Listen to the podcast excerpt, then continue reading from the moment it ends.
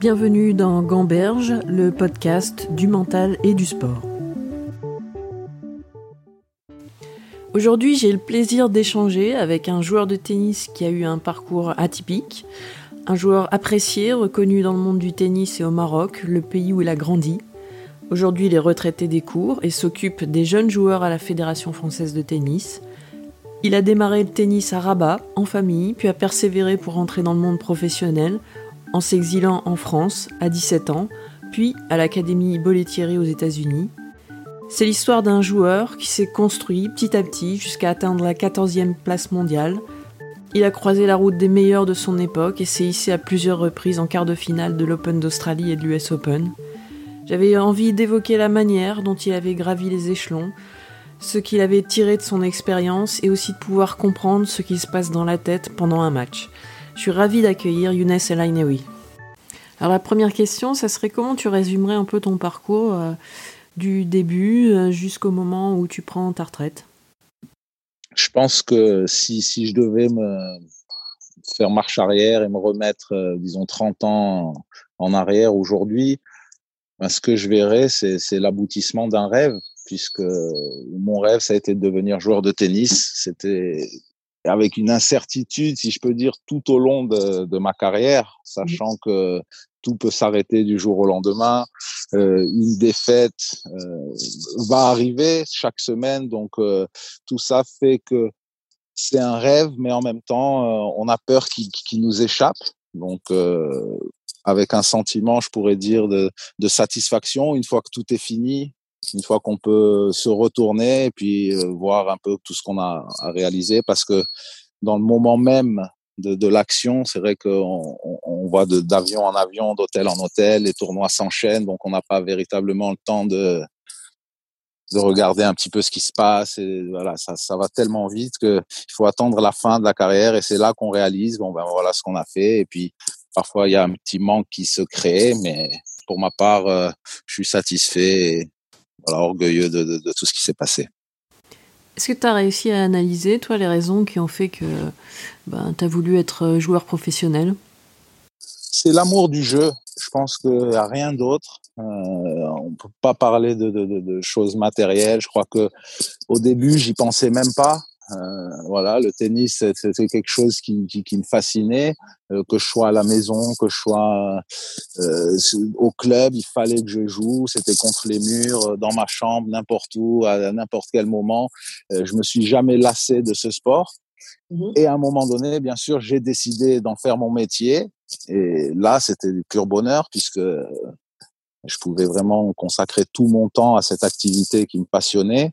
Et bien sûr, c'était la compétition surtout qui, qui, qui me faisait, euh, dire, mon, mon, dada. Et donc tout ce qui tournait autour pour euh, être mieux préparé pour ces compétitions et puis euh, être vainqueur euh, dans des matchs, dans des tournois, remporter des trophées, progresser au classement. Euh, voilà, c'est un engrenage qui fait que on se sacrifie de plus en plus, mais pas sacrifier. J'aime pas trop ce mot. On se, on essaye de se perfectionner voilà, pour euh, arriver voilà, à la perfection, qui, est, qui est impossible. Et alors, pourquoi le tennis plutôt qu'un autre sport? Ben, les parents, je crois que ça a été l'influence des parents qui eux-mêmes euh, jouaient au tennis. Mon père a été 15-4, ma mère 30, euh, et donc le week-end, c'était un peu le, les années 80, 70, 80, euh, la fièvre du tennis, tout le monde voulait jouer au tennis, donc euh, voilà, banalement, je me suis retrouvé au bord des cours, dans une poussette, je devrais dire. J'ai déjà vu des photos où je regardais mes parents jouer dans la poussette et avec mon frère, tout naturellement, un sparring partner à domicile. On y a pris goût et voilà, c'était marrant de se, renvoyer de ces balles et de pouvoir surtout voir euh, à quel niveau le faisaient les grands champions et la marge de progression qui nous restait pour pouvoir être performant. Alors toi, tu nous expliques justement que tu as joué par passion. Euh, Est-ce que toi, à un moment donné, tu as eu des rêves, une ambition ou une intime conviction euh, que tu allais réussir dans ce sport? Les rêves, bien sûr. Euh, combien de fois euh, j'ai joué la finale de Roland Garros dans mon club à Rabat euh, contre mon frère, où on s'inventait des scénarios comme tous les enfants. Mmh. après, on, on, sent que ça devient un peu plus abordable, que ça peut être un peu plus réaliste euh, une fois qu'on arrive déjà dans le top 100, où on se dit bon ben là on se fixe des objectifs, mais au début tout est bonus. Euh, à mes tout débuts, si, si, si on m'avait dit que j'allais pouvoir être dans le top 100, j'aurais signé euh, tout de suite. Mais voilà, une fois que les années passent, qu'avec l'expérience, on se fixe des objectifs euh, un peu plus hauts et surtout on essaye de mettre euh, tout de son côté pour y arriver. Mais toi justement, tu viens du Maroc, euh, tu t'es entraîné là-bas quand tu étais jeune. Est-ce que tu t'es dit tiens, ça va être plus compliqué d'y arriver pour moi ou, ou au contraire, tu étais convaincu que tu allais quand même y arriver? Ouais, au contraire, je pense que ça m'a donné le, une énergie supplémentaire du fait de, de, venir d'un pays où ça avait jamais été fait auparavant, où mmh. euh, les meilleurs joueurs avaient été de centième mondial ou un petit peu mieux. Mais voilà, c'était, je pense, un, challenge plus qu'un handicap. Et surtout, euh, une fois que les, résultats ont commencé à se montrer, ben là, euh, on a senti une ferveur justement euh, de tous ces, amoureux du sport qui, suivaient les événements, qui suivaient les tournois. Et ça, je pense que ça a été pour moi euh, vraiment source d'énergie. Et d'ailleurs, euh, j'ai souvent bien joué dans les tournois au Maroc, ou que ça soit dans les pays arabes, à Doha, à Dubaï, justement parce que je sentais cette cette énergie de la population, si je peux dire, des sportifs en général, qui comme euh, cela n'avait pas été fait auparavant, ben, c'était quelque chose de nouveau. Et alors que une autre nation, un joueur américain ou français qui aurait été euh, top 100, euh, ça serait passé inaperçu. Et au Maroc, ça m'a donné un élan d'énergie. Est-ce que tu as réussi justement à analyser les qualités mentales qui t'avaient permis de réussir dans le tennis? Oui, c'est vrai que est-ce qu'on peut parler de qualité euh, mental inné Moi, je pense pas. Je pense que ce qui a fait euh, que j'ai que j'ai réussi à prendre confiance en moi et croire que c'était possible, c'est le fait de m'entraîner plus que personne, je dirais. Je voulais vraiment me démarquer de ce côté-là en essayant vraiment de m'entraîner avec le maximum d'ardeur possible une fois que j'avais arrêté mes études et ce, ce, tout, toute cette, euh, cette activité journalière a fait que quand j'arrivais euh, en match, bah, je me sentais préparé, tout simplement. Euh, au même titre qu'un jeune qui voudrait passer un examen, euh, qui, qui, va travailler pendant des, des, des, mois, des années, je dirais. Bon, ben, j'espère pour lui qu'à la fin, ça se passera avec succès. Et c'est ce qui se passe très souvent. Ce sont ceux qui sont mieux préparés qui arrivent avec le, plus de confiance le jour J. Ok, mais il y a quand même pas mal de, joueurs qui s'entraînent beaucoup et, euh, et, en fait, qu'est-ce qui fait la différence, tu vois euh, Qu'est-ce qui fait qu'il y en a qui vont réussir à, à grimper dans, dans, le classement alors que d'autres non? Ouais, c'est justement, c'est justement la, la, la, subtilité dans le sport, c'est d'en faire plus la concurrence. Mmh et je dirais dans tous les domaines, que ce soit commercial ou euh, politique, il faut en faire plus que son concurrent. Effectivement, tout le monde s'entraîne, mais il y a une certaine ardeur euh, à l'entraînement, il y a une certaine rigueur, et tout le monde ne le fait pas avec la même rigueur. Quand on voit euh, des séances d'entraînement euh, de joueurs qui sont dans les cinq meilleurs mondiaux, c'est effarant le, le, niveau de concentration, le niveau d'implication dans l'exercice. Et quand on va voir des joueurs qui sont 500e, 600e, on voit une différence énorme, surtout à l'entraînement. Je pense vraiment que c'est simplement une reproduction, euh, la compétition, de ce qui est fait tous les jours euh, à l'entraînement. On peut pas espérer euh, le jour du match euh, montrer quelque chose qui n'a pas été travaillé avant. Oui, mais est-ce que tu as eu aussi un peu euh, des moments de découragement, des blessures de, des moments où ça va moins bien? Et comment tu as fait pour continuer justement à y croire dans, ces moments-là? Effectivement, il y a toujours euh, ce facteur chance. Hein. C'est vrai que personne ne pourra euh, dire avec certitude que si on s'entraîne 10 heures par jour et on fait tout, on va devenir un champion. Ça serait trop facile. Euh, comme je l'ai dit, il y a une mentalité à adopter, il y a, il y a le faire avec cœur Et puis aussi, il y a ce petit facteur chance qui, bien sûr, requiert des blessures. Où là, euh, comme le sportif pousse à l'excès ses entraînements pour progresser, il faut être à la limite euh, pratiquement sur chaque entraînement. Et les voyages, etc. Il y a souvent des blessures qui arrivent. Personne n'est épargné.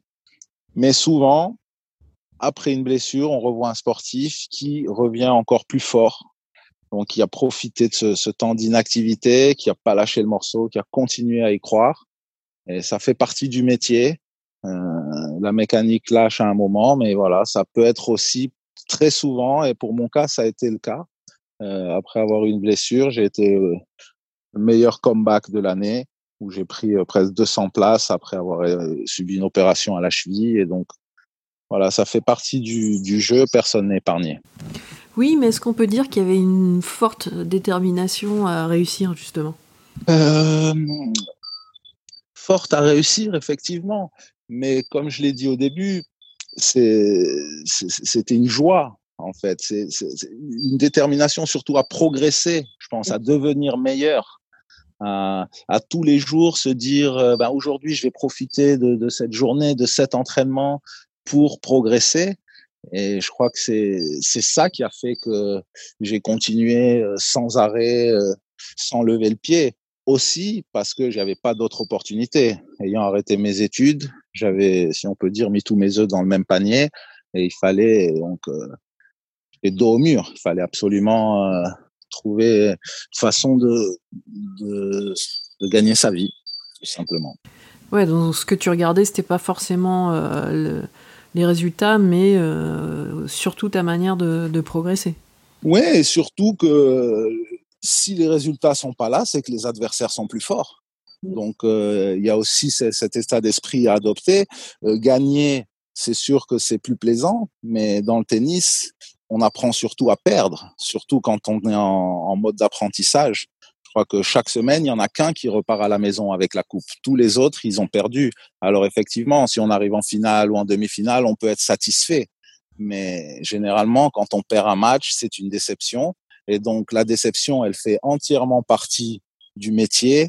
Et c'est, il faut, il faut la gérer. Il faut apprendre à perdre la tête haute en, en se disant que l'adversaire a été meilleur.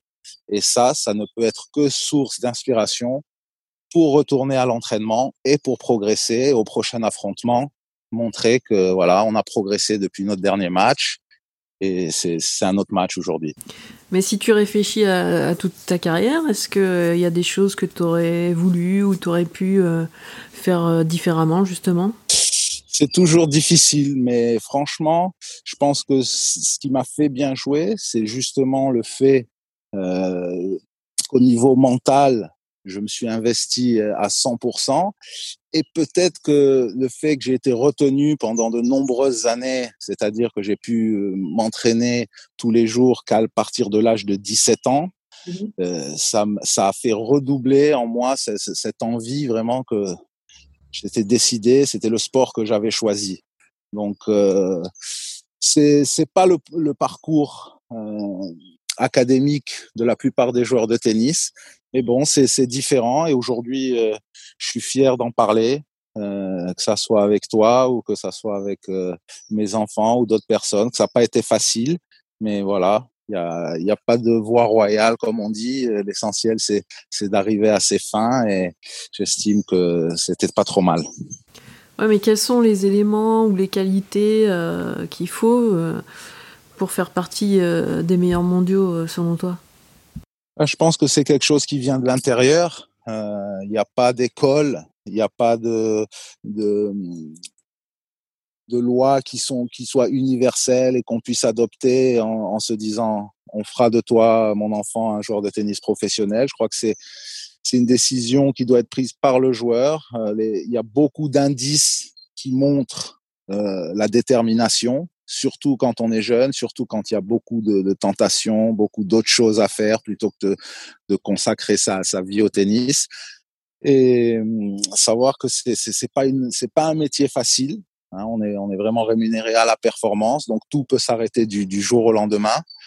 Mais voilà, c'est de vivre de sa passion, de vivre de quelque chose qu'on aime, c'est quelque chose de fabuleux. Et voilà, il faut vraiment embrasser le projet et, le voir comme, comme un divertissement et, non pas comme une dure labeur.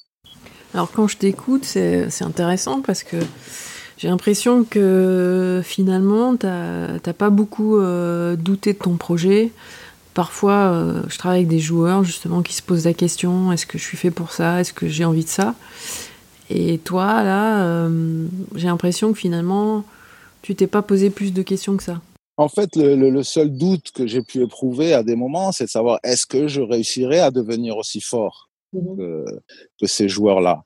En fin de compte, c'est ça s'arrête là. La réflexion, elle s'arrête là. C'est que un jour, il va y avoir un tournoi quelque part. Il y a deux joueurs qui vont euh, monter sur le cours et qui vont s'affronter, et c'est le meilleur qui va gagner. Donc moi, ma, ma, seule préoccupation, si je dirais, j'étais impressionné par le niveau de jeu de, de, ces joueurs, que ce soit quand je pouvais allumer la télé à Roland Garros ou dans les tournois du Grand Chelem, je les voyais, je me disais, c'est vraiment un niveau incroyable. Et donc, voilà, ils ont deux mains, ils ont deux pieds, comme moi. J'essayais de suivre exactement, de me renseigner sur comment ils s'entraînaient, comment comment ils se s'alimentaient, euh, les entraînements physiques aussi, et de le reproduire.